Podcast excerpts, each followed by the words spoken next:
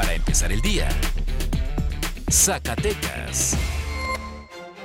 Buenos días, hoy es martes 20 de julio y esta es la mejor información para empezar el día con Mega Noticias Zacatecas. Como se venía pronosticando la semana pasada, Zacatecas retrocedió en el semáforo epidemiológico nacional a color amarillo, ya que la alza en los casos de COVID-19 se ha seguido presentando. Por medio de los datos brindados en la habitual conferencia de prensa, el gobernador Alejandro Tello compartió el aumento de casos desde la cuarta semana del mes de junio hasta la tercera del mes de julio, dando un 32 el aumento de casos positivos. 325 son el acumulado de la tercera semana de julio, teniendo un promedio diario de 46 casos.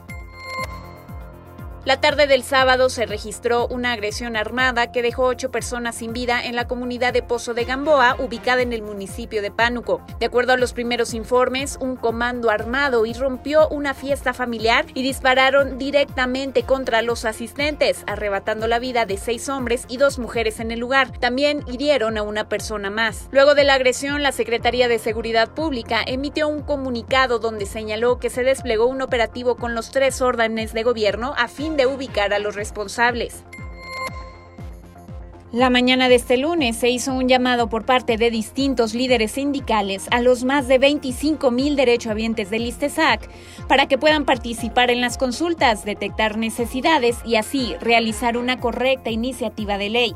Aunado a ello, cada trabajador podrá emitir sus recomendaciones para crear una serie de tópicos que podrán ser tratados en los próximos foros en la legislatura con la Comisión de Parlamento Abierto.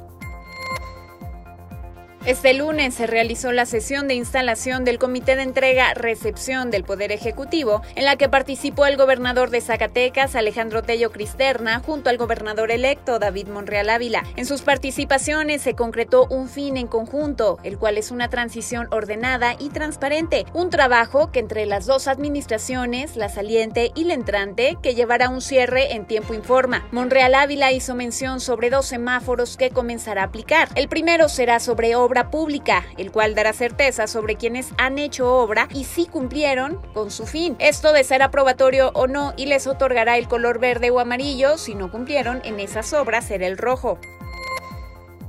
La edición número 19 de la Marcha del Orgullo LGBTTIQ+, en Zacatecas, se realizó partiendo de la Plazuela de García, recorriendo las principales calles y llegando hasta Plaza de Armas. El primer requisito fue que todos los asistentes portaran careta o cubrebocas para poder participar. Asimismo, se pedía llevar una distancia entre un colectivo y otro, situación que terminó dispersándose debido a la gran cantidad de personas que participaron. Se estima que fueron más de 2.000 desde diversos municipios como Guadalupe, Fresnillo, Morelos, Jerez y Calera, acudieron los integrantes de la comunidad quienes inundaron de colores las calles de la capital de Cantera y Plata. Ahora usted ya está bien informado con Mega Noticias Zacatecas.